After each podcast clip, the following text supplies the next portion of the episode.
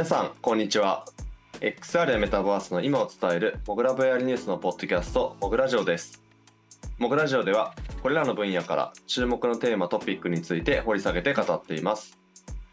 えパーソナリティは私モグラ VR 編集長のスンクボとえー、モグライブ編集部の浅田でお送りいたします。はいということでちょっと普段聞いてる方はですねいつもとメンバーが違うんですけれどもいつもはですね、えー私と、えーそれからモグラ VR ニュースの副編集長の、えー水原と、えー水原くんの2人で話をしてる。んですが今回は浅田さんということでモグラジオ初登場ですね。はい、そうはい。でございます。でちょっとまずちょっと浅田さん自己紹介をお願いしますはい、えー、モグライブ編集部の浅田和良と申します。えー、モグラ VR ニュースおよびモグライブにて、ライターおよび編集担当として、えー、いろいろと原稿などを担当させていただいております。えー、去年の、えっと、大体4月か、4月頃から編集部でやっております。まあ、こんな形で今回、モグラジオ初登場ということでお世話になります。はいよろしくお願いします。はい、よろしくお願いします。はい、ということで、えーまあ、いつもですね、その僕と水原さんの2人でお送りしてるんですけれども、まあ、ちょっと2023年はですね、モグラジオもいろいろいろんなことを取り組んでいきたいなということで、まあ、時々メンバーも変わったりとか、えーしていくかもしれないということでやっていきたいと思います。はい。はい。えーそんな浅田さんとお送りする初めてのモグラジオ、実はですね今回特別編ということで、えー現在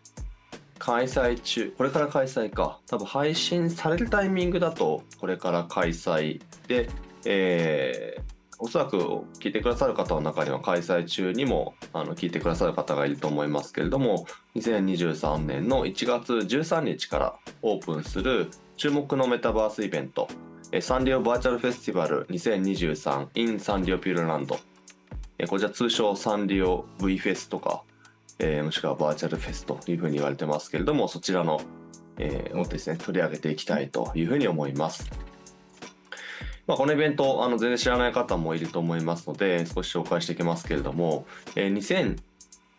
2021年ですかね。21年の12月にも1回目のイベントがあったんですけれども浅田さんはだいぶ参加されてましたよねライブはいだと思うんですけどはいはい、普通にプライベートでチケットを買って2日間参加しておりましたね。えはい。ということはこれあの有料のイベントなんですよね。チケッティングのイベントで VR チャットとか、まあ、あの複数のプラットフォームを使って、まあ、まさに名前の通りサンリオがえー主催をしているバーチャルライブイベントということで、あの結構その、まあ、ネタとしては僕らのえーメディアの中ではモグライブというですねあのエンタメネタを扱っている方であのがっつり取材をしてもらったんですけどいやもうなんか浅田さん含めモグライブ編集部が大興奮してたのがすごく印象的だったんですよね。ーはい、そうですね。え すごかったですか？ーすごかったですね、本当に。いやーどこから話せばいいかっていう感じではあるのですが、はい。えっと、まあ、あの、このイベント自体は、えっと、2021年開催の際には、えーソーシャル VR、VR チャットと、あとはスポーンでの有料配信ですとか、あと、ブラウザから入れるメタバースプラットフォームのドアというところで、えー展開されていたんですが、えー一番盛り上がったのはおそらく VR チャット会場ではないかなというのは間違いないかなと。で、ここが、まあ僕も2日間いろいろ行ってきたんですが、まあもちろん VTuber が VR チャットでなんかパフォーマンスをするっていうので、まあ大体知ってる VTuber ということもあり、VR ライブって結構うん。久々の開催ではあったので、うん。まあすごい、まあなんか久しぶりに見て楽しいっていうのは率直な感想でもありつつ、まあそれをいろんな知り合いとかと一緒に見ることができるっていうのが結構うん。これまでのライブとかなり違った毛色だなっていう感じで、まあ、他にも、まあ、あのライブ会場だけじゃなくって、まあ、他のユーザーと感想戦ができる、まあ、あのこういわゆるチルパークって呼ばれるフリーオープンな、えー、と会場もあったりですとかあとはあと地下5階っていう全5階で構成され地地下5階で構成されているっていうコンセプトのまああのバーチャル会場なんですけど地下5階に異様にアングラなクラブエリアっていうのがありましてこれがバチクソにかっこよくおでー死ぬほどビビりバチクソにかっこよかったですね、本当に。うん。で、もう常に20、まあ、19時ぐらいか24時ぐらいまで常に DJ が待機していってうんまあ、あの1時間ごとに交代して、まあ、あのプレイしていくっていうようなアンダーなゾーンになってたんですけどこれがすごいもう熱気あふれていて、あの VJ 含めた演出が、まあ、空間全体の演出がかっこよかったですし、あと出てくる DJ さんも VR チャットの DJ パパコンス界隈では結構名の知れた方がバンバン出てきたりしていて本当になんかいろんな方が来ていって大体容量いっぱいまで人がいるという感じでまず入場するまでが勝負という凄まじい環境にありましたね本当に。はい、ということでもう多分1回目のそのサンリオの V フェスの話を聞いたら多分今もなんかこうどんどんどんどん浅田さんから言葉が飛び出てきたんですけど、はいはいはい それだけでもあのもう1回できるぐらいきっとあのすごいことになってたんじゃないかなということでちょっとあのライトにですけれどもねあの振り返ってもらいました。まあ僕もあのまあ、直接の体験っていうのはそんながっつりしたわけではないんですけども、まあ、2022年の6月にあの出版した「メタバース未来戦略」っていう本をはい。ビジネス方面からメタバース書いたあの本です。けれどもそちらの事例としても結構しっかり書いてたりとかあとはあのやっぱそのメタバースのことを教えてくださいということで、まあ、いろんなところで講演っていうのをここ1年以上ずっとしてきてるんです。けれどもまあ必ず筆頭の事例としてあの常に1個目の事例は、はい、もうサンリオ V フェスということであの取り上げています。まあ、それだけあの国内を代表するメタバースバーチャルイベントということで、えー今回はですねその業界のトレンド深掘りというよりは、えーもうこのサンリオの V フェスというのを掘り下げていきたいと思っています。はい。今回はその第2回であるサンリオ V フェスを掘り下げていこうということでえゲストの皆さんをお招きしています。えでは浅田さん紹介お願いしますはい、えー今回のゲストはサンリオの町田さん、サンリオピューロランドの佐藤さん、具現化の三上さんです。ようこそモグラジオへということで。はい、はい。よろしくお願いいいたします。はいよろしくお願いいたします。あはいあのもちろんあのサンリオさんのイベントということであのサンリオの皆様というあのご紹介もしたんですけれども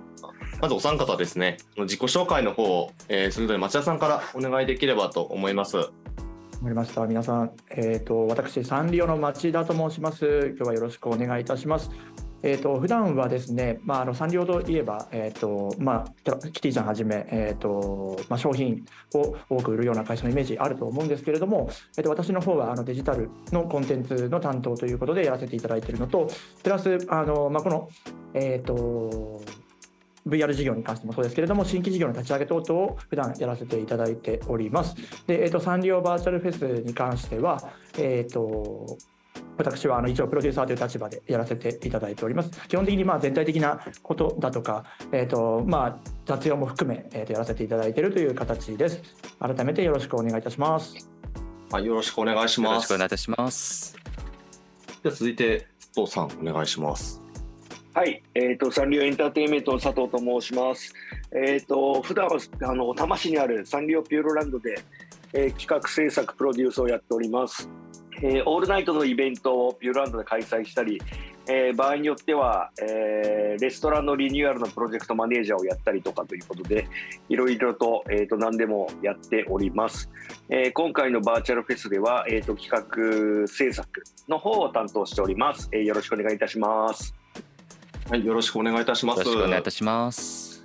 じゃあ、はい3人目ということで、はい、年間三上さん、お願いします。はい。あー具現化の代表をしております三上です。えっ、と第1回目の産業バーチャルフェスに続きですね第2回目もですね制作全般と、えー、もろもろいろんなことを制作させていただいております。よろしくお願いします。よろしくお願いいたします。よろしくお願いします。はいそんなですね、まさにサンリオ V フェスを作ってらっしゃるお三方に、えー来ていただきまして、えーまあ、先ほどもですね、あのー浅田さんと2人で、もう V フェスはもうメタバースに興味があるんだったら必見じゃないかという話をしてたわけですけれども、まさにそのえー制作のはい、い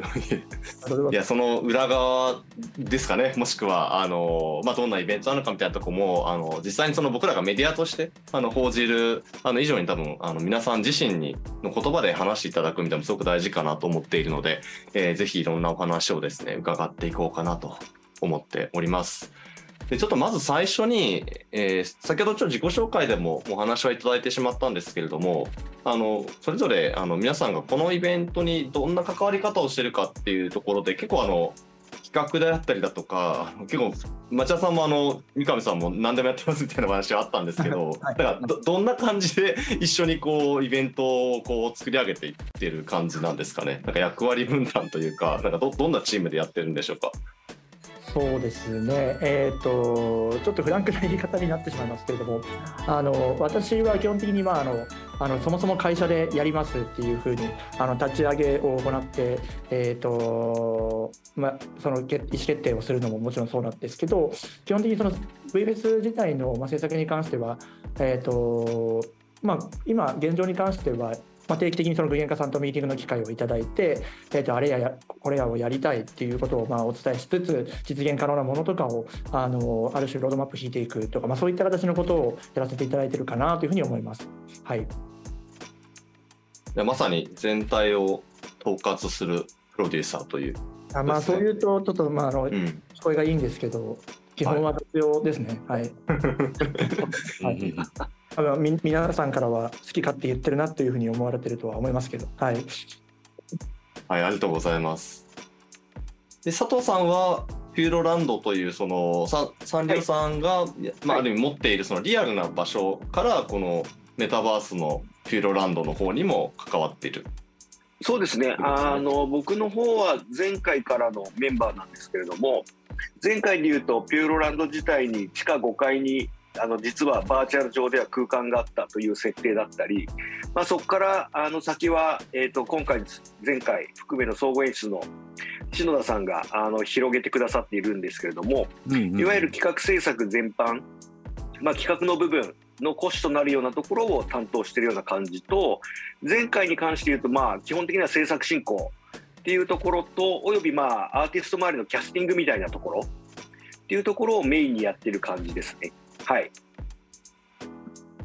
ありがとうございます。じゃあもう実際にその具体的な企画を作って動かしてっていうところをやられているということですね。そうですね例えばまあこの多分話も出ると思うんですけどパレードの部分の大枠の企画だったりっていうところだったりっていうところを立てたりとかっていう形にはなりますね。うん。はいで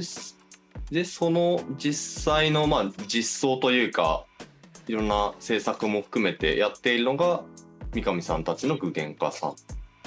てことですかねそう。ですね、そうですね。で、まあ、今回そのプラットフォームとしては VR チャットを主軸にやってるんですけど、やっぱり VR チャットさんって非常にこうアクティブなユーザーさんが多いじゃないですか。うんえーまあ、ただそこでやっぱりこう商用イベントってやっぱりなかなかあのしづらいというか、まあ、規約上できなかったりするんですけど、えーまあ、我々がまあその VR チャットさんとも非常にこうあのパートナーとしてやってたりもするので、まあ、こういうまあ大きなイベントを VR チャットでしかも有料でやれてるという、まあ、そういうところもそうですしあとはまあ本当にライブ全般のクリエイティブ部分ですねもちろんいろんな方たちの力を借りながらだったりはするんですけどあのやってる感じですね。いやまさに VR チャットのねコアユーザーである人が一人 おります。うちの浅田さんはねコアユーザーですからね。はいはいはいそうですね。えー、本当なんかサンリオさんのなんか今回あの前回も本当にすごいなって思ったのがなんかチケットを事前に買って X マーケットとあのなんか連携をしているとあのなんて言ってですねワールド内でちゃんとそこが反映されるっていうギミックが搭載されていてこれ具現化さんしかやれないなって当時結構し震撼した覚えがあってこれがオフィシャルってことなんだってすごい驚かされた記憶があります本当に。いやそこを気づいていただける方は少ないんで嬉しいですね。質問が飛んできたなという感じがしますよね。いいいいありがたい。いえいえいえとんでもないです。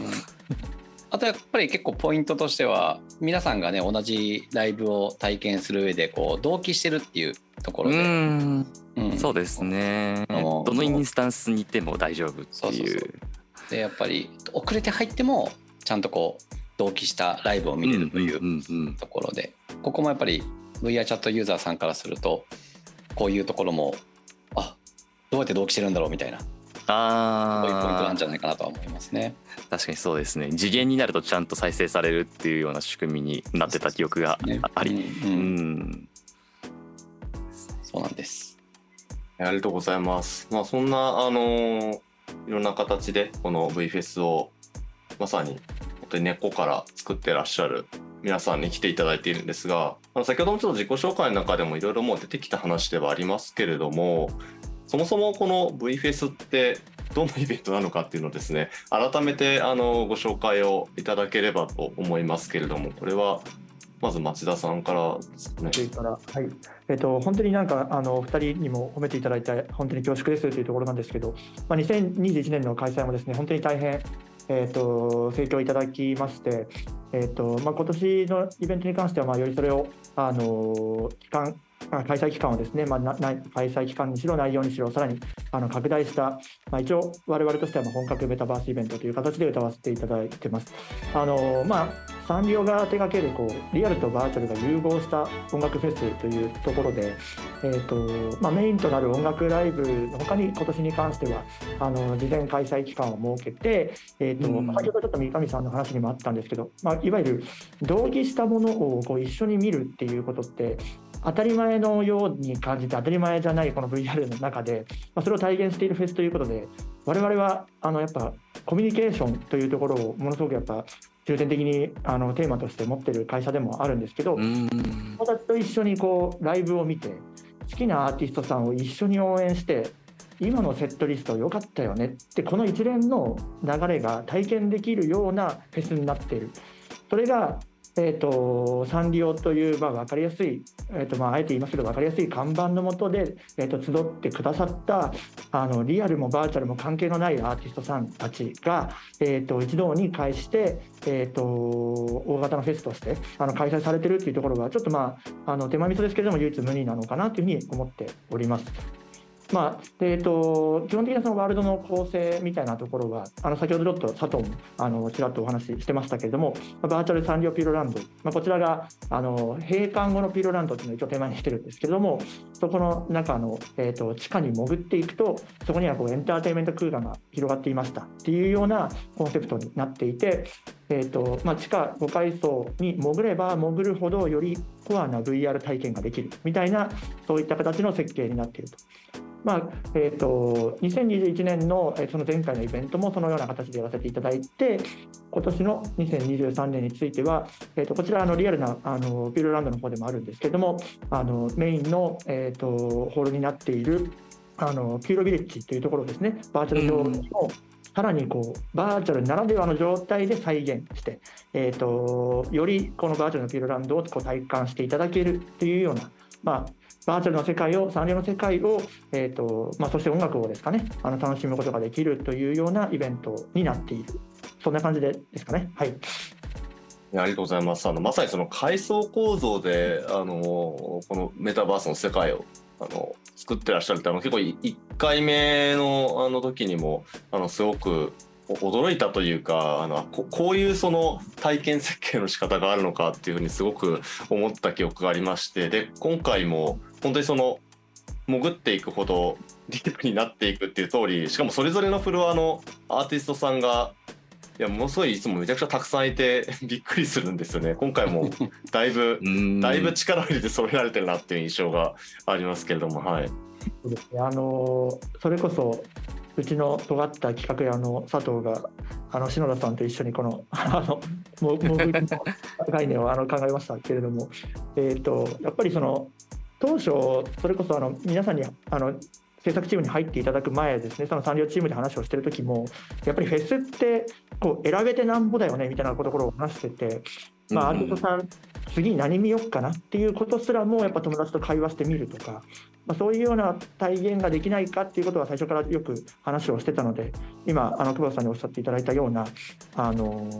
いわゆるこうアーティストさんがたくさんいるっていうところも再現したかったポイントですし、まあ、そういうところをお褒めいただいて嬉しいなっていうふうに思います。はいあ前回もそうですけど今回も本当にちょっとライトな層からディープな層までこうど どこをピックアップするかあれですけどなんか浅田さんはすごい気になってる人がいるんですか？いやことごとく気になっててどうしどこ行こうかなっていうのは。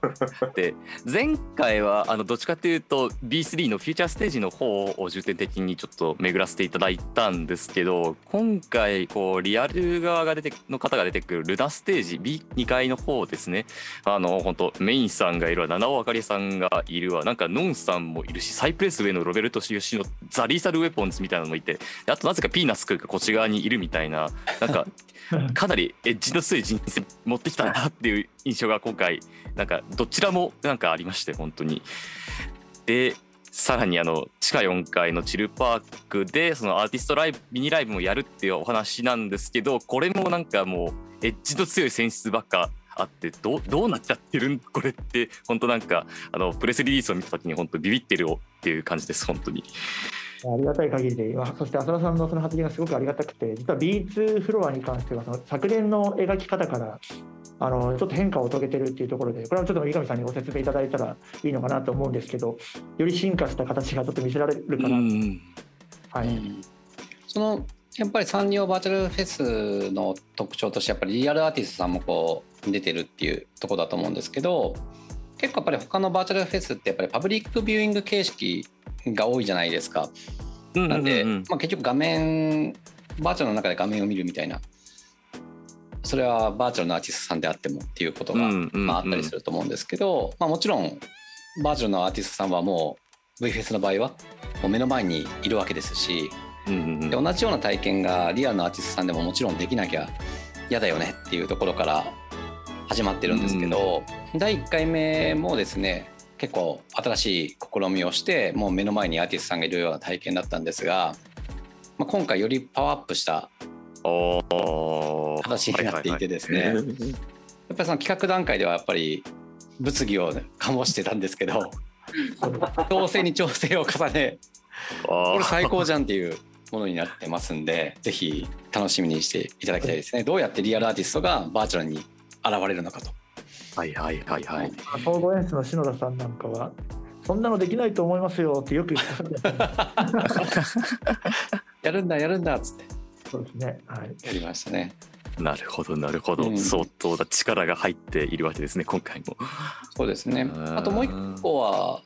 面白い取り組みとしては、まあミックブレイクさんとか、あとはその原因は自分にあるさんなんですけど、まあ、特に原因は自分にあるさんってこうリアルなアーティストさんなんですけどうん確かに。ピーナッツくんがリアルの方にいるようにですね 原因は自分リアルさんは B3 にいるとバーチャルのステージにいると、うん。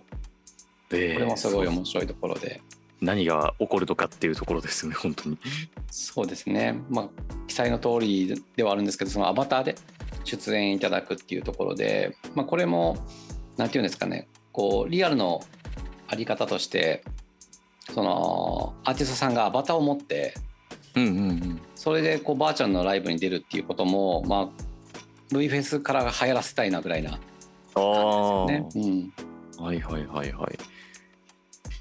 そういった意味でもなんかリアルバーチャルの垣根をなくしていくみたいなコンセプトがあるっていう。うんうん、そうですね佐藤さん源氏部さんよかったですよね。はい、いやめめちゃめちゃはい良かったと思いますよ。はい。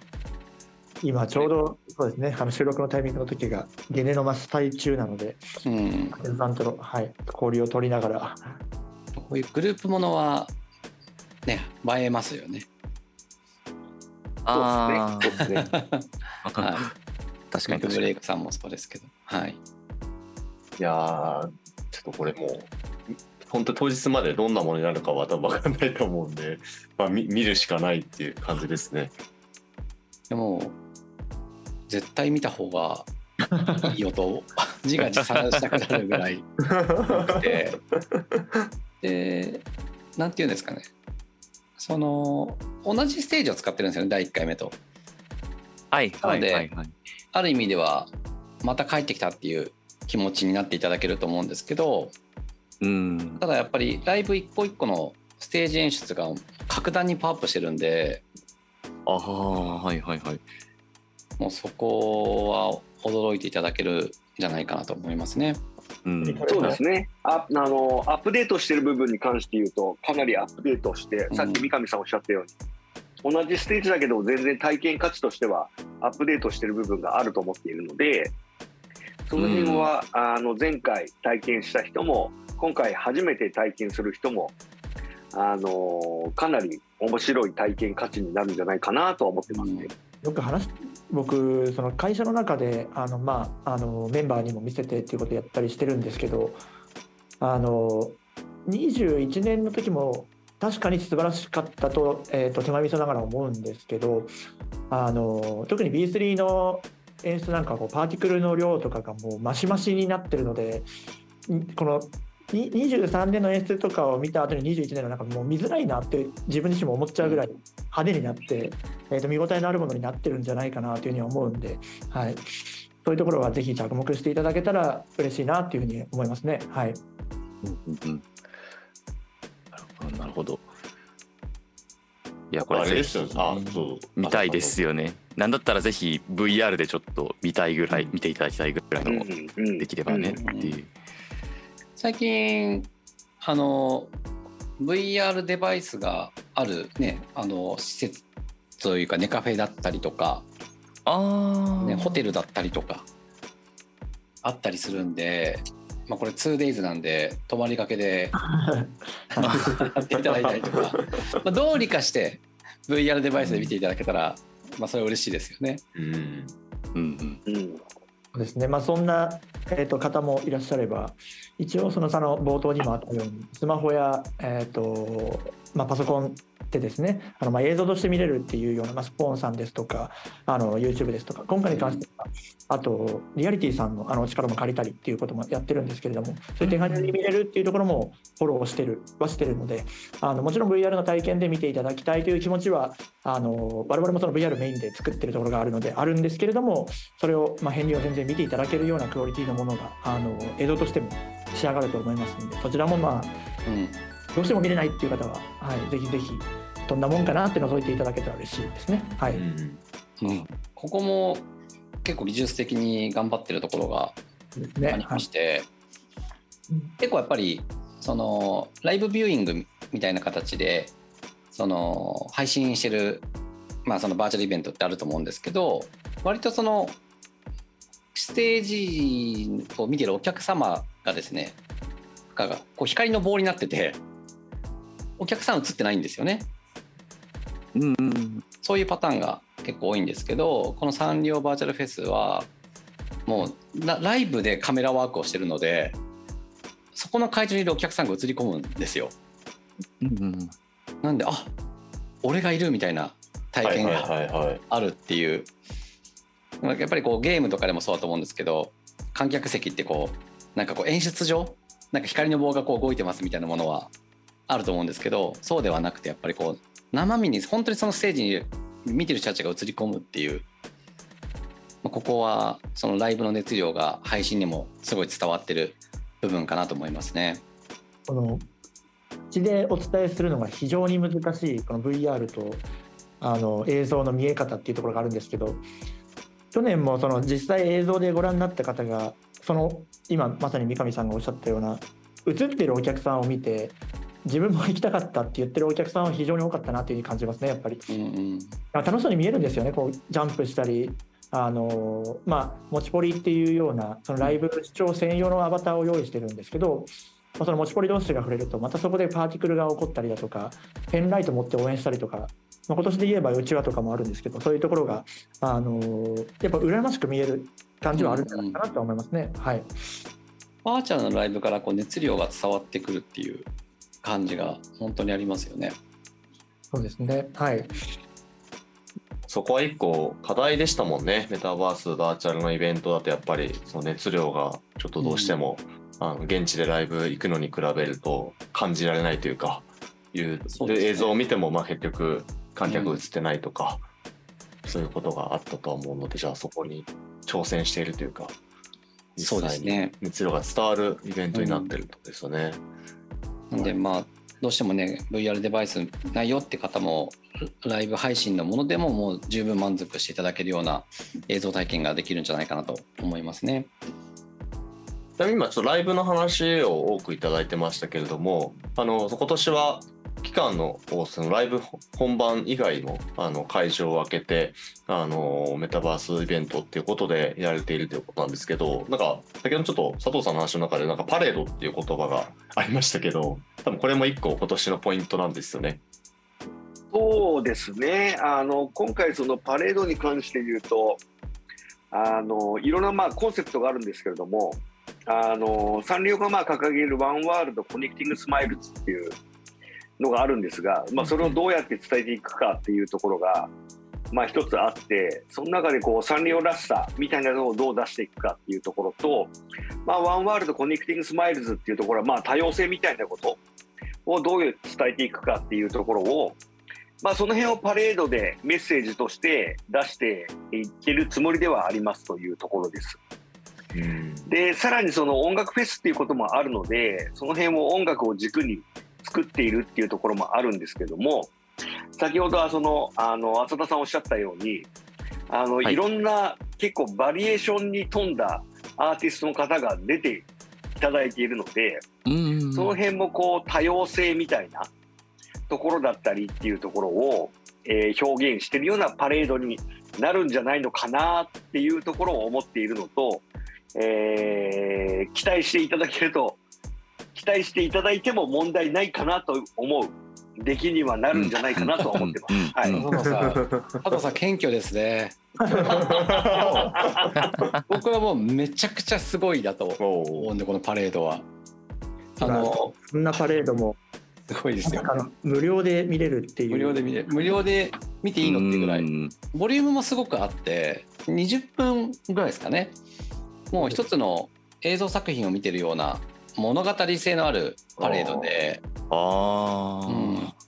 なんでまあそれってリアルでやるの難しいよねっていうものがバーチャルだからこそ体験していただけるんで。そうですね。なんかあの僕はまあ普段ピューロランドでリアルなショーだったりイベントだったりをあの結構作ってるんですけれども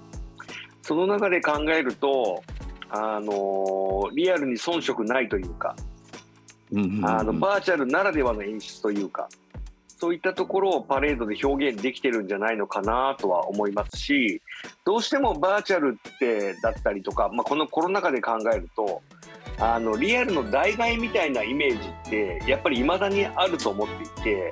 それってそんなにこう別に代替じゃなくてバーチャル側はバーチャル側であの新しい体験だったり最高な体験っていうのを提供できると思っていてうんその辺はあのやっぱりリアルで体験できない表現をバーチャルでできてるんじゃないのかなとは思ってはおりますというとこですね。だからどっちもリアルもバーチャルもそれぞれの良さがあってあのどちらが優れてるとかそういう議論はよく見受けますけどそういうところではなくどちらもどちらの良さがあるっていうような、はい、見え方はするんじゃないかなとは思いますね。はい、うんうんうんうんなるほどなるほど。なんかこの点に関しては結構もうすでに僕はめちゃくちゃもうサンリオさんに超信頼を置いているっていうのがあって あのなんでかっていうとあの今回のそのあの VS のあの期間中に開催されるパレードよりも前に実はその去年の段階で仲良くコネクトっていう常設コンテンツをもうずっと展開されてるじゃないですか。あれがまずそのさっきおっしゃられたようなそうバーチャルならではの表現でありなおかつその演出の中でそう現実とつながるっていうような演出も仕込んでいてあのどっちが優れてるとかじゃなくてどっちもいいしどっちもつなげてみんながそのつながっていくことが素晴らしいよねっていうメッセージをダイレクトに伝えているっていうそういうコンテンツがああるんですけどあれが本当にもう僕の中でも去年見てかなりぶっ刺さったところがあるのでもうそれが順当進化するだけだったらもう何も心配いらないだろうなって僕の中では。もう厚田さんあのありがたいです。僕がその中井プロジェクトを あの一応プロデュースしてるんですけども。いえはい。その中であのそれこそ2021年ですかね。あの、はい、バーチャルフェスを初めてやってあのいろんなこうインタビューというかあのお話しいただくときに話をしているのは僕がその2021年割とこうバーチャル上の演出をこうわーっと浴びてる中でやっぱバーチャルはバーチャルですごいこうパーティクルわーっと飛んだりとかっていうのがやっぱあるじゃないですか。はいすごいこうやっぱ没入感がすごいありますよね。そうなんですよですよね。それって本当バーチャルの素晴らしいところだなと思っていて、でその演出体験をリアルで、えーと、全然違うショーを見た時にあれなんかすごい物足りないなと思ったんですよね。あ それがすごいこうでかくて、はいはいはい、なんでこんな物足りないんだろうと思った時にやっぱバーチャルの没入感をリアルでどう再現するかっていうところになったんですね。ああそれがすごいあの大きくってなので仲良くコネクトの時はそれをこう打破どう打破していくんだみたいなとこから僕はスタートしていて。はいはいはい。だからリアルでどうこうパーティクル演出を感じることができるんだみたいな。うんうんうんうん。っていうのでファイバービームっていうものを新たに作って、えーでそのファイバービームっていうのは何かっていうと通常のレーザーって目に入っちゃダメなんですよ。うんうんうんうんでも目に入ってもいいレーザーだったりそういう演出効果っていうのを新しく入れて、はい、リアル上でもバーチャルと同じような体験がどうこう提供できるかみたいなところからスタートしてるんですよ。ああなるほどなるほど。はいでさらにこうバーチャル上だったりとかで言うとまああの離れていても一つになれるし、うんうん、さらにこうなんかあのいろんな垣根も越えているなっていうところがすごい2021年感じていて、うんうんうん、それをどうこうリアルに戻すというかリアルにどうこう反映させればいいんだろうっていうところを模索しながら仲良くコネクトっていうそのショーを作ったんですね。ああそ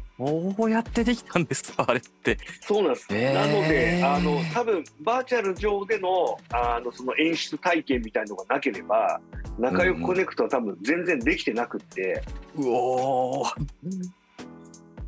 そこをこういかにこうクロスオーバーさせるかみたいなところが一つ僕の中ではすごいあって、はい。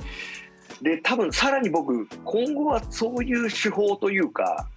っていうのがすごい双方でこう影響し合うというか、うんうんうんが増えていくと思っていて、はい、そこをいかにこうクロスオーバーさせながらリアルとバーチャルのこう境をなくすというか、うんうん、極端な話どっちにいるかわからないぐらいうんみたいなものをこう表現したいなっていうのは常々思っているところではあります。ああなるほどなるほど。やめちゃくちゃすごい熱いお話が出てきて。恥ずかしいですけど。いやなんか今の話。そうっすね。なんか僕もちょっと全然違う話から入っちゃうんですけどまさに思っててそのリアルとバーチャルをそ対比したりそのまさになんかどっちかをどっちかに寄せてってみたいなそのあのなんかこうなんていうの振幅というか ちょっとなんかあの二次元でしか説明できなくて申し訳ないんですけどなんかそのこうあの振れ幅みたいなところをもうサンリオさんで多分もう何何回も何十回も多分もう試行されてるんだなっていうのがすごく感じててあの全然ちょっと違う話になっちゃうんですけどなんか僕は横浜に今住んでるので、はい、あの横浜でこのなんか2022年23年あたりでなんかあのヨルノヨっていうなんかあのライトアップイルミネーションのなんかイベント？確かなんかそういう名前だったと思うんですけどなんかそういうのなんかやっててなんかあの赤レンガ倉庫とかみなとみらいのところでなんかすごいあの人が通るとセンシングしてなんかこうボワーンってなんかライトライトアップがかっこよくなっていくみたいななんかその人がそのそのエリアをこう移動したりとかみんなで集まったりするとそれに合わせてなんかイルミネーションが変化してインタラクティブになっていくみたいな。いやなんかこれ普通に あの昔からゲームであったような話だなみたいなふうに思ってなんかそうバーチャルの世界今まではそのデジタルだったものをなんか未来に持ってきてしかもそれはゲーム世界で当たり前にできてることなんでぶっちゃけなんかすごい劣化した感じの体験としてですね。あのそれが現実に来ててそれとはいえそれはそれでその現実のものとしては物珍しいからみんなすごい喜んで人が集まってくるみたいなのを見た時にそういうそのリアルとバーチャルのこう行ったり来たりっていうのが本当にいろんなところでこれから増えていくんだろうなって思ってたらまさに今佐藤さんがそのですね、中コネクトの話だったりとか、あと今回そのパレードの話を、でもよりその、その関係性みたいなのをあの深くトライアルされてるなというのが正直印象として受けましたので、ちょっとこうパレードは、しかもこれ毎毎日やるんですよね。そうです。あの期間中はそうですね。はい。すごすぎるっていうのが本いや当にでも多分だからその中井コネクトっていうショーを作った時も、うん。あのバーチャル側の演出はキヌさんにお願いしたんですけれども、うん。僕もリアルなショーだけを作ってるのはまあ慣れてはいるんですけど、うん。同時にバーチャルを作るっていうのはまあ初めての経験でうんうん。はい。キヌさんも佐藤さんクレイジーですねって言ってたぐらいだったので。へ えただ多分まあ多分ですけどあの増えてくるとは思ってますけどね。うん。うん、でさらにそのサンリオとしてはそういうピューロランドっていう場があるのでいかにその辺をこうクロスオーバーさせながら体験価値をどう創出していくかっていうところは今後一つポイントになってくるんだろうなとは思っていて単純にその場所を再現してるだけではないのでうんうんそのリアルとバーチャルのあのピューロランドがあるっていう中で双方にエンターテインメントを作りながらそれをいかにクロスオーバーさせていくかっていうのはあの割とまだそんなにやられてないところではあると思っていてうん。多分活性化していくだろうし活性化していく必要があるとこだとは思ってはいますね。はい、のポッドキャストなんですいません。あのピーヨンとか含めずに言っちゃいますけどいや本当になんかディズニーもびっくりじゃないですかねってすごい思っちゃいました。そう本当にリアルをあのリアルなコンテンツとしてあのリアルな場を持ちコンテンツを提供されてるあの方々の中で本当にこう特にバーチャルっていう目線で見た時にもここまで実際考えてしかもやってそれを繰り返してるっていうのが本当にサンリオさんの例ぐらいしか僕はまだ知らないのでまさに佐藤さんおっしゃるように、まあ、これから増えていくとは思うんですけど、まあ、そのなんか先を走っているのかなんかさっきお互いそのククレイジーとかですねあとそのできないんじゃないかみたいなのを三上さんたちがどんどんやっていってるみたいなその チーム内でなんかお互いがお互いをちょっとクレイジーだと思ってるみたいななんかそういうその中からこれが生まれてるっていうのもすごくあの興味深いなというふうに思いますとはいえイベントの規模としてもこれ多分メタバースのイベントとしてなんかここまで本当に大掛かりにやってる例って見たことがないっていうのが正直なところで。あのこれだけのものを前回が2021年の12月だったと思うんですけど、まあ、そこから約1年でまた作っているって、このなんかこここまで大規模なのやるのって本当に大変じゃないかなと思うんですけど実際なんかじ準備期間とかってどどんなもんなんでしょうかというのをところちょっと伺いたいなと思うんですけど。いや本当に構想から考えるとあの丸2年ぐらい多分初回の時もかかっていてまあよく聞かれるんですけどそのコロナがあってとかっていう発想ではなくて単純にやっぱりそのピューロランドとしてもそうですけど産業とし、まあ、産業は一応エンターテインメント企業というふうに歌ってますから新しいエンターテインメントのあり方みたいなものをあの模索するという意味合いで、まあ、スタートしてるのが実はあの初最初でしてうんそれが初手がこのいわゆるあのバーチャルのフェスをやってみようというような企画だったんですよね。で今年っていうか、まあ、あえっと来年ですね20あ今年ですねごめんなさい23年の、えっとイベントに関してはあの本当にやっぱ前回のイベントが終わった時の、まあ、いわゆるメンバー間のその反省会とかやってる時ももうそれはあの関わってくださったお客さんも含めクリエイターさんも含めアーティストさんも含めですけど来年どうするっていう話がやっぱもうもうすでにたくさん上がったんですよ。これ多分すごくいい傾向だったなっていうふうに今振り返ってみて思うんですけどなんで今年のその1年っていうところに関して言うとあれやりたいこれやりたいがものすごくやっぱみんなの中で出てるところがあったのでそれがどこまでできるのかみたいなことを考えてたらもう今になってったみたいなところは正直ありますよね。はい、そうですね。やっぱりあれですよね。このイベント全体を通しても今回はその B4 もクリエイターさんの参加もすごく増えてて、うんうんううん。んで B4 って前回もそうなんですけどチルパークっていうまあ、テーマの無料エリアなんですけどそこで、まあ、前回絹さんがものすごいライブをぶちかまして、あうちのあれですね。ちょっと今いないですけどモグライブの副編集長のゆりいかがあまりにも感動して泣いてしまった絹さんのライブですね。でそれがまた今回は絹さん以外にもたくさんのクリエイターさんたちが参加しててやっぱりその産業さんの,、まあそのチャレンジというかその産業だけで終わらないっていうクリエイターさんたちもどうその楽しんでもらうかっていうところが、まあ、今回すごくまたもう一つのチャレンジだと思いますね。はい、うん。なんかあれですよね。今日町田が言ってたのがその B4 のクリエイターさんはじめあの B2B3 もアーティストの方出ていて出ていただいてますけど意外にサンリオの方がおろそかになってますよねみたいな。要はサンリオのショーの方がおろそかになってますよねみたいな。気合が入り確かにみたいな っていうのがあるぐらいそのやっぱりその去年の絹さんってすごいインパクトがあったので割とその B4 のパーティクルライブみたいなところに力を入れるっていうのは我々としてはやっぱりこう自然な流れであってうん。来てくださる方々に新しい体験価値だったりそういったものをこう提供したいなって気持ちがあるのとやっぱりその参加してあの遊びに来てくださる方が主体となって主人公みたいなところがあるのでそういったところはあの前回よりもアップデートしてるところかなと思いますね。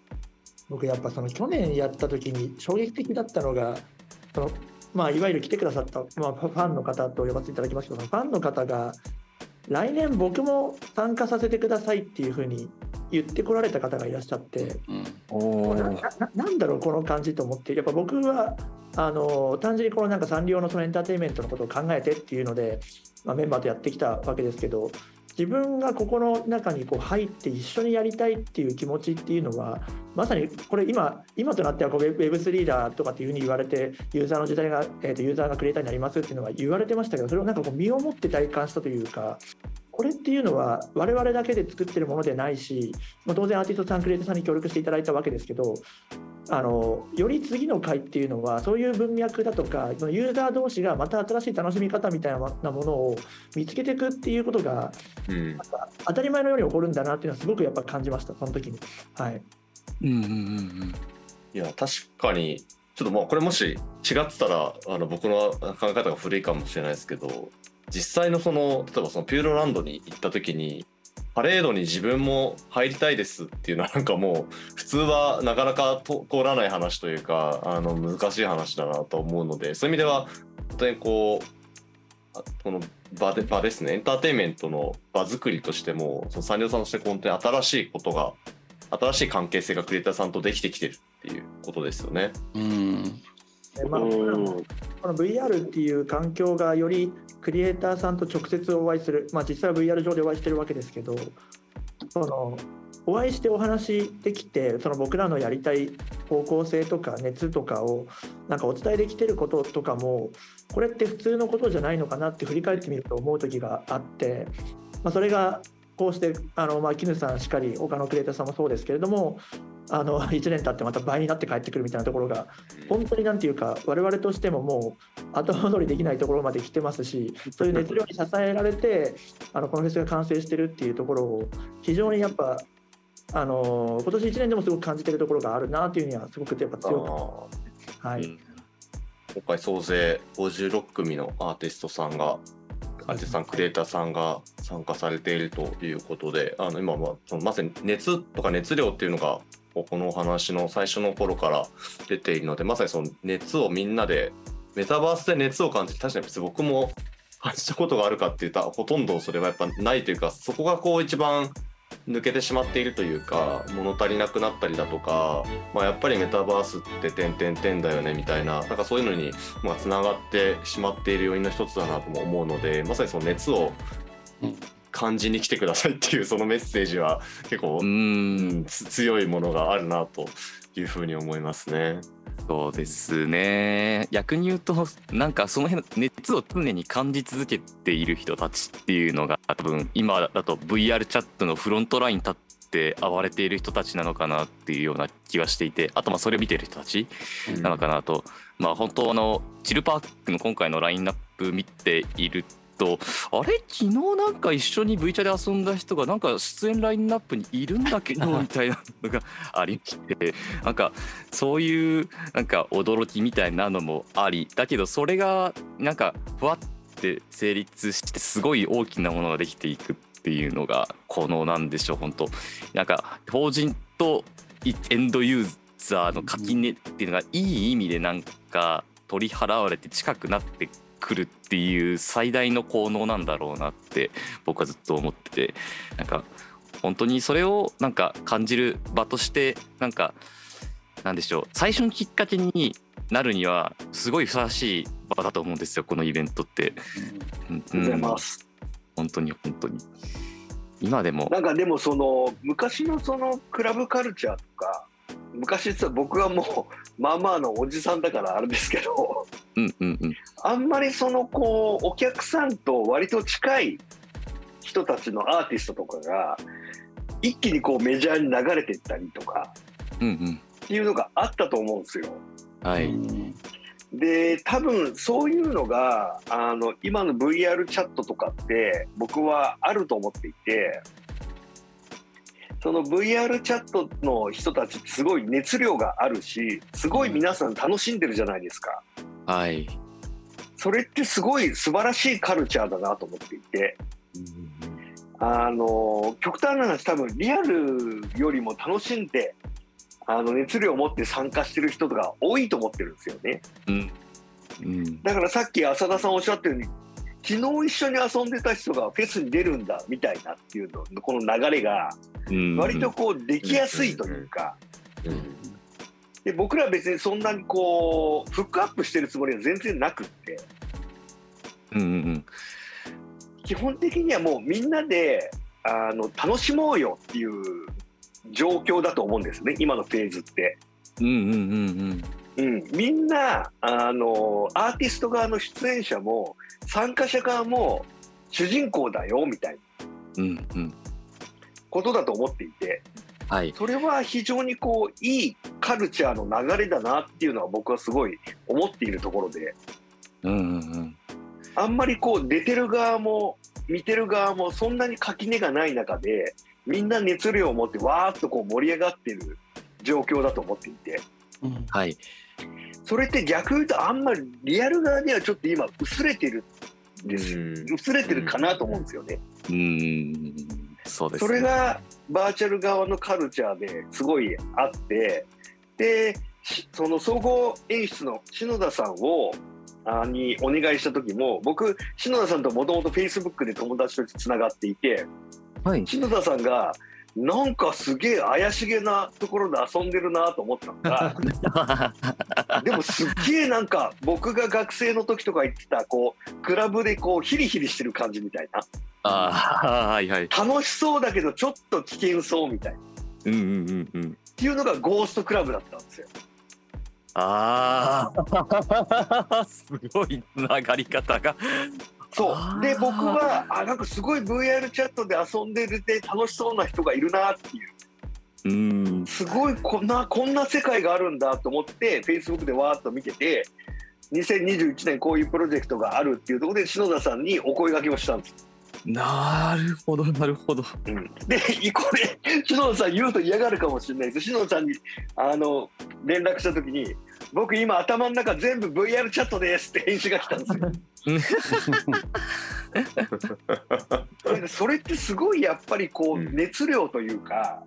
うん。ぐちゃぐちゃな感じがやっぱ今あると思っていて、そうですね。うん、そのぐちゃぐちゃな感じってあんまり今やっぱりリアルにないというかリアルって結構今整理整頓されちゃってるから意外に。う。んうん。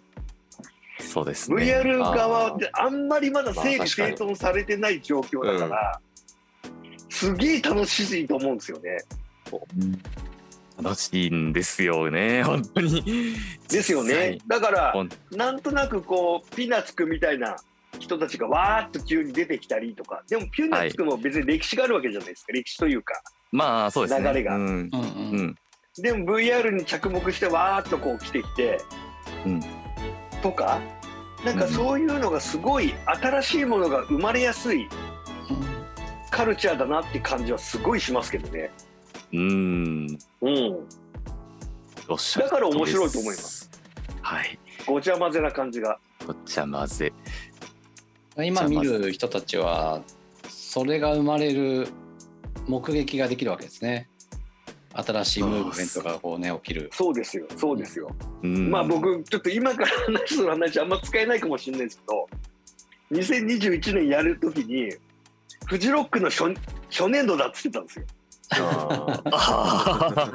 ー。あー。フジロックの初年度って結構はちゃめちゃじゃないですか。うんうんうん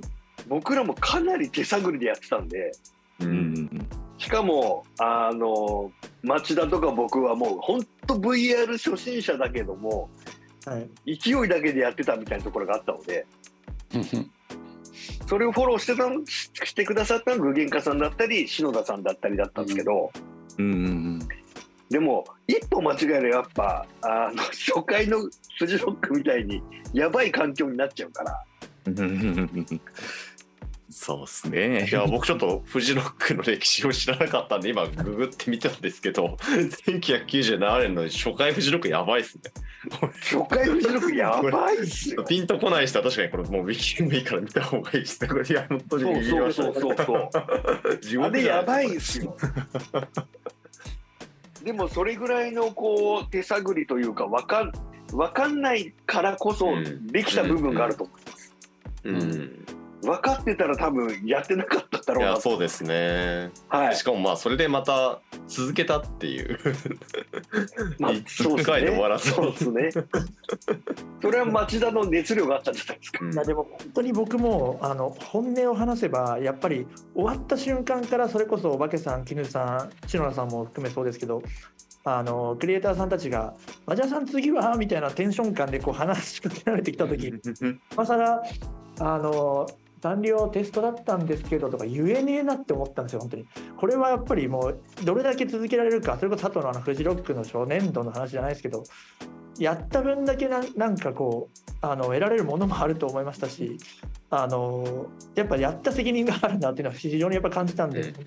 社内でも。あのそのこの熱量と,、えー、とそのクリエイターさんアリアダプターさんたちといかにこのつながってることの大事さが新しい、まあ、我々は IP ホルダーなので、えー、とその IP ホルダーとしての新しいやり方ですね。権利の会社としてなんかこうあのお堅いイメージみたいなところも一方であると思うんですけどそういうところに対しての、まあ、アンチテーゼではないですけれども何かこう会社としてメッセージとして届けなきゃいけないものがないんじゃないかみたいなことを勝手になんかこうあの自分のミッションだと思ってやったっていうのはあるかもしれないですね本当に。はい。それぐらいやっぱりクリエイターさんにはやっぱ熱があったし、うんファンの方もしっかりしかるべきなんですけどあのその一言がえっ、となんか我々を突き動かしたなっていうのは本当にすごくすごく思います本当に。はい、なるほどですね。ちょっとまあ、この後なんかその見どころを聞こうかなって思ったんですけど、いやもうなんか、やっぱ、そういうそのなんかパーツパーツじゃもはやないんだなっていうのを ものすごく今感じてまして。まあアーティストさんのそのねライブパートもそうですしその、まあ、毎日あるパレードもそうですしあの本当にその多分一つ一つの企画であったりだとかその時間とか作ったものっていうのにまさにそういった熱がこもっているんだなっていうのがあのすごく伝わってきたのでなんか見どころを聞くことすらなんかちょっとおこがましいなとは思ってたんですけど けど一応あの念のためなんですがあの、まあ、今いろんなもうすでにコンテンツのあのこんな内容になるよっていうお話はいただいたんですけれどもいやここもあるぜっていうちょっとあのポイントですね。その企画だったりとかあのいろいろその今話してないような企画も盛りだくさんだと思うのでもしよろしければあのまだ触れられてない企画のこととかもぜひ簡単にご紹介いただければと思うんですけどどうですか？あの僕あの前提テーマがちょっと言ったかどうかなんですけどあのやっぱコミュニケーションが2021年の時より進むものにしたいっていうことをずっとやっぱ皆さんに伝えててそれはやっぱりあの VR の楽しみ方としてまあ友達と一緒にこう見る感覚っていうのがいかに素晴らしいかっていうことを体感したからそれを実現したかったっていうのがあるんですけどその目的達成のために事前開催期間っていうのを設けてそこでパレードをやるだとかあとまあすでにあの VRC であの活躍されているような今回で言えばその私立 VRC 学園さんとかあの VRC ラジオ体操さんクエストラジオ体操部さんにあのご協力いただいてるんですけどあのいわゆるそのきっかけ作りその本番を楽しむためのきっかけ作りみたいなことも合わせてやりたいなってやっぱすごく思っててあのパレードもそうなんですけど今日パレード見に来てあ楽しかったな明日も来ようかなっていう気持ちで次の日行ったら昨日と昨日いた人とまた会ったみたいな体験って多分あると思うんですよ。そういうふうにあの何かのきっかけであの昨日もいらっしゃいましたねみたいな一言が発せられたとしたらそこで生まれる エンターテインメントってあの普通に生まれるものじゃないっていうふうにすごく考えてて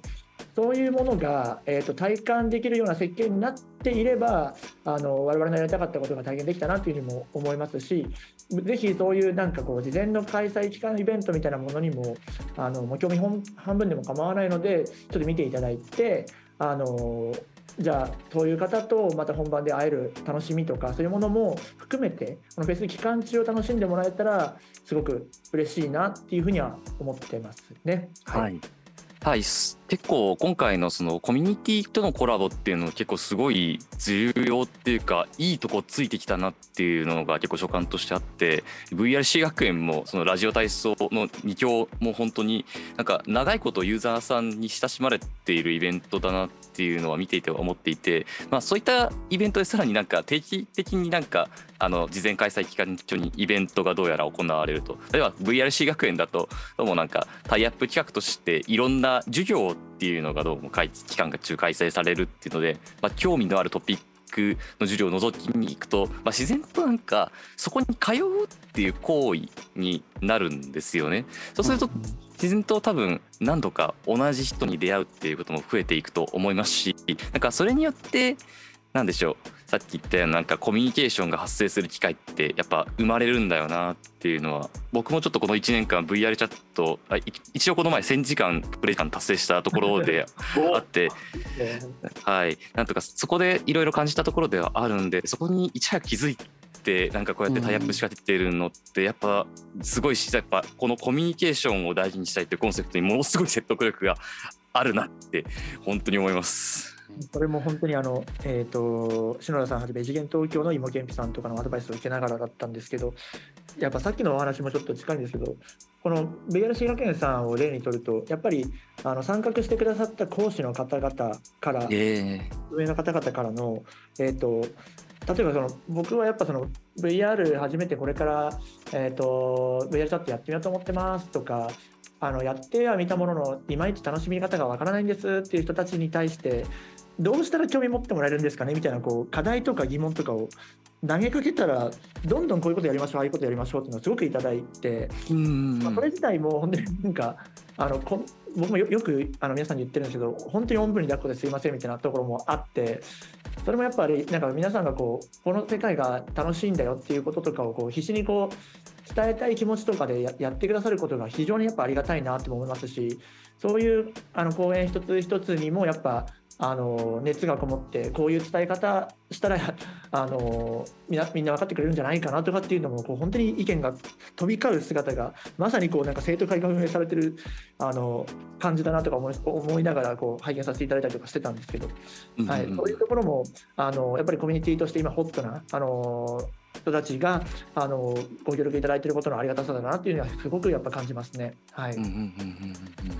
ここであのあえて巻き戻しちゃうんですけどあのちょっとあのもし聞いてる方でこの VRC 学園とあのラジオ体操あたりですかね。あの多分まだ知らない方もいらっしゃると思うんですよ。簡単にそのイベントの中ではどどんなことが行われるのかっていうのをご紹介いただいてもよろしいですか？えっと、VRC、私立 VRC 学園さんに関しては、えっと、その期間中ですね、えっと、開催の前日、ライブ本番の前日まであのやらせていただきますけれども、日によって、えっと、テーマの異なるあの講師の方がいらっしゃって、えっと、いわゆる VR チャットでの、えっとまあ、そのあ例えばアバターの話だとか、えー、と楽しむためのその基本的な形の話どうやったら楽しめるのかとかっていうような話をやしていただいたりだとかあとあの面白いなというふうに思ってるのがあの VRC の中に存在するこのアイドルの存在とはとかそういうようなあのいろんな形の VR チャットのその文化カルチャーも含めてご紹介していただくような、えー、と内容になっていてそれを日替わりで楽しめると。まあ、そういうものに、まあ、まあ興味あるものだけに来ていただくのも全然構いませんし、えーとまあ、毎日来ていただくっていうのもすごく楽しいのかなというふうに思います。でラジオ体操のあの2つのコミュニティのあの皆さんにはですねあの実際にこの、まあ、毎朝のえーと、普段からあの2つのコミュニティの方々はやられてると思うんですけどもそこでこうタイアップさせていただくことで、えーと、いわゆるこのバーチャルフェスの会場をまあうまく利用した形でそのラジオ体操を運営していただくと、まあ、そういった形のもので、まあ、まさにこうラジオ体操っていうのは毎日来ることになんかこう意味があってスタンプをしてみたいなそういうあの文化があると思うんですけどもそういったものをこのバーチャルの世界でも楽しんで、えーと、先ほどのちょっと話に戻りますけどコミュニケーションのきっかけになんかしていただけるようなそんな形のイベントになってるんじゃないかなっていうふうには思ってますね。はい。うん、ラジオです朝6時にやるんですえっ、ー、と、そうなんですよ。なるほど。14日から20日まで。はい。ラジオ体操さんの方は、えっ、ー、と、毎朝6時に普段やられてる。うん、あのクエストラジオ体操部さんは、えーと、と7時ですかね、7時半ですかね。はい、7時半ですね。はい、うん。あの2つのコミュニティさんともあのいつもの時間に、はい、で、その期間中だけ早起きしていただくもよしですし、はい、まあでも確かにこれだけそのパレードもありその事前に空いてる間もその中って定期的なイベントがコミュニティさんともタイアップしながら行われててまあ確かにあの1日行った後にあ明日もこれやってるんだったらちょっと見てみようかなっていうそういう話は確かなんかなっていきそうだなっていうのはすごく話聞いてて思いましたね。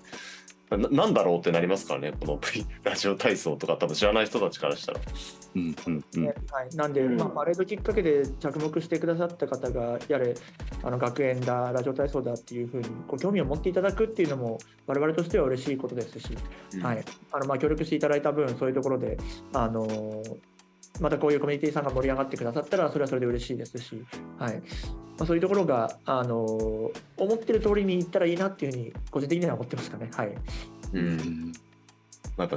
前回とは本当にそのパフォーマンスの部分もそうだと思いますけども企画としても本当にいろんなものが盛りだくさんになっているサンリオ V フェスかなと思います。ちょっとあのお話は結構尽きないかなとは思うんですけれども、まあ、そうそうそう収録もお時間というところで、あのー、前ま結構ですね V フェスのディープな話も含めてお話伺ってきましたけれども、まあ、聞いてるリスナーの方で、まあ、多分参加方法とかですね参加したいんだけれどもっていう方はあの全国高校生とか見に行くことになると思うんですけれどもあの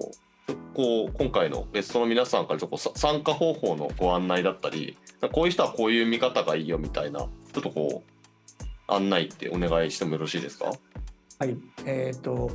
やっぱりあのこの VR チャットでのそのライブの見え方っていうのはあの冒頭ですかねその浅田さんが三上さんにすごいって言ってたところですけどちょっとやっぱ入り方が複雑だったりだとか、あの見方があの複雑化しているというところは、まあ、去年以上に改善しようということはチームとして課題認識を持ってあのやってきたところあるんですけれども、あの公式サイトですね、あのえーと、サンリオ V フェスでもサンリオバーチャルフェスでもあの検索していただければ出るサイトの方にですね、VR を、まあ、あの初めて楽しむ方向けの動画ですとか、あのスマホや PC で逆にあの VR じゃない形で見る方へのあの見せ方とか、そういう初めての方向けの、えーとまあ、コンテンツっていうのも、まあ、一応用意はさせていただいているので、まあ、そういったところからあの興味関心が、えーと、持てるどうかっていうのは、まあ、見ていただけたらぜひ嬉しいなというふうには思ってますね。はい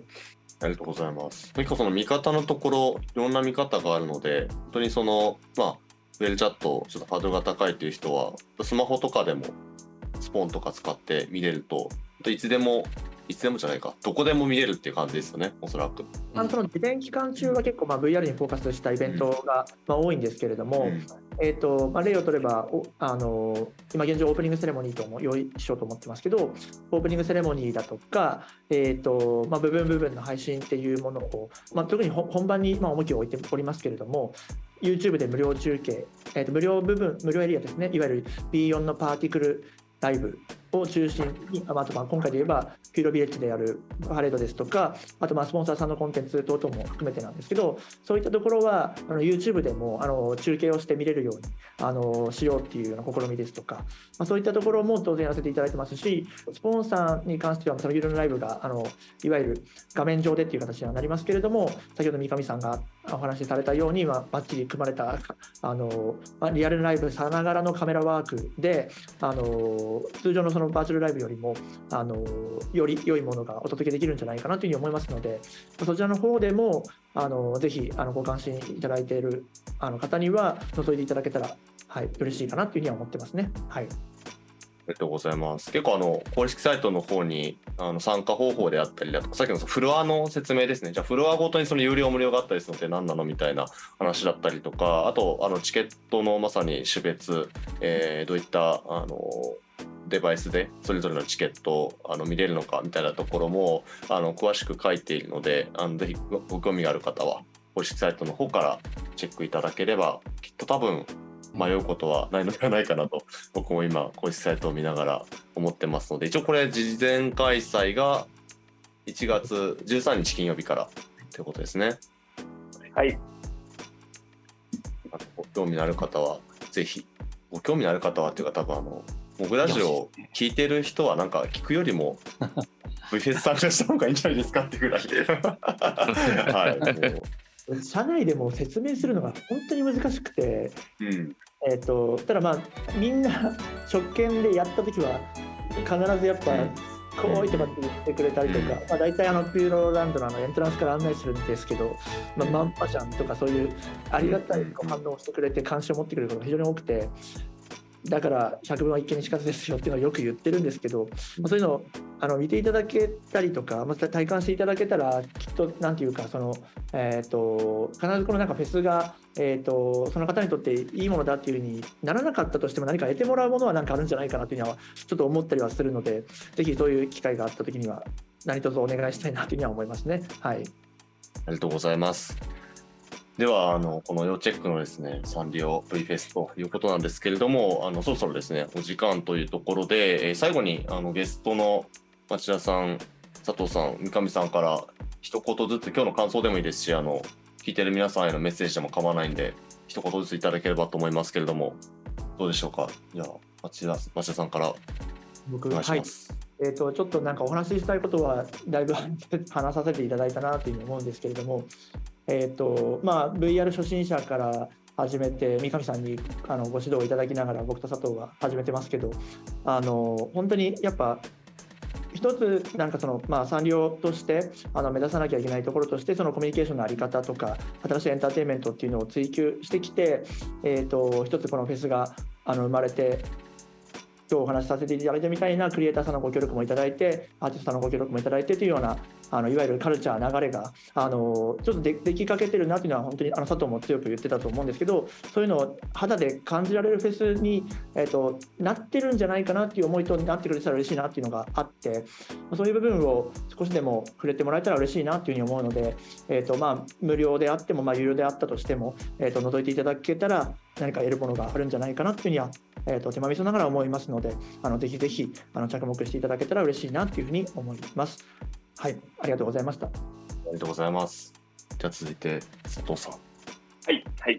えー、そうですね。まあ、あの、やっぱりそのサンリオだったり、サンリオキャラクターっていうところが、あ多分、あの、パレードを通じて届けるメッセージっていうところ、フェス全体だったりっていうところを伝えられてると思うので、その辺をこう体感してもらえると嬉しいなと思ってますし、そしてこう、今回のフェスを通じて、えーリアルなピューロランドに遊びに来てももらえるともっと嬉しいなっていう気持ちがありますのでぜひぜひ皆さんあのご参加いただけると嬉しいなと思ってます。はいどうもありがとうございます。ピューロランドの担当の方らしい最後の言葉いただきされてございます。じゃあ最後に三上さんはい。どうでしょうか？いやー長時間ありがとうございました。今までご紹介した通りあのメタバースって呼ばれるいろんなものがすごく詰め込まれてるイベントなんで、まあ、本当に興味がある方たちもしくはもうたすでに楽しんでいる方たち全ての人にちょっとぜひていただきたいなと思ってます。お待ちしてます。はい、ありがとうございます。えーそれではですね、あの今回のゲストは、えー、サンリオの町屋さん、サンリオピューロランドの佐藤さん、具現家の三上さんでした。本当にあのお三方ありがとうございました。ありがとうございました。ありがとうありがとうございました。あはい、ということで、はい迎えての対談でしたけれども、いやー、浅田さんどうでしたか？すごすぎましたねっていいやー、びっくりしましたね。とこんないいんですかねこんな感想みこんななんか なんか言葉がいろいろ出てこないっていうのは率直なところではあるんですけど、はい。こんな熱量をうんうん。こんな開催前にいただけるっていうのがなんかそうそうなんですよ。なんかこれってすごい今までもいろんなイベントの取材とかあのまあメタバースやオフライン問わずやってきましたけれども、その開催前にこんだけいろいろ話を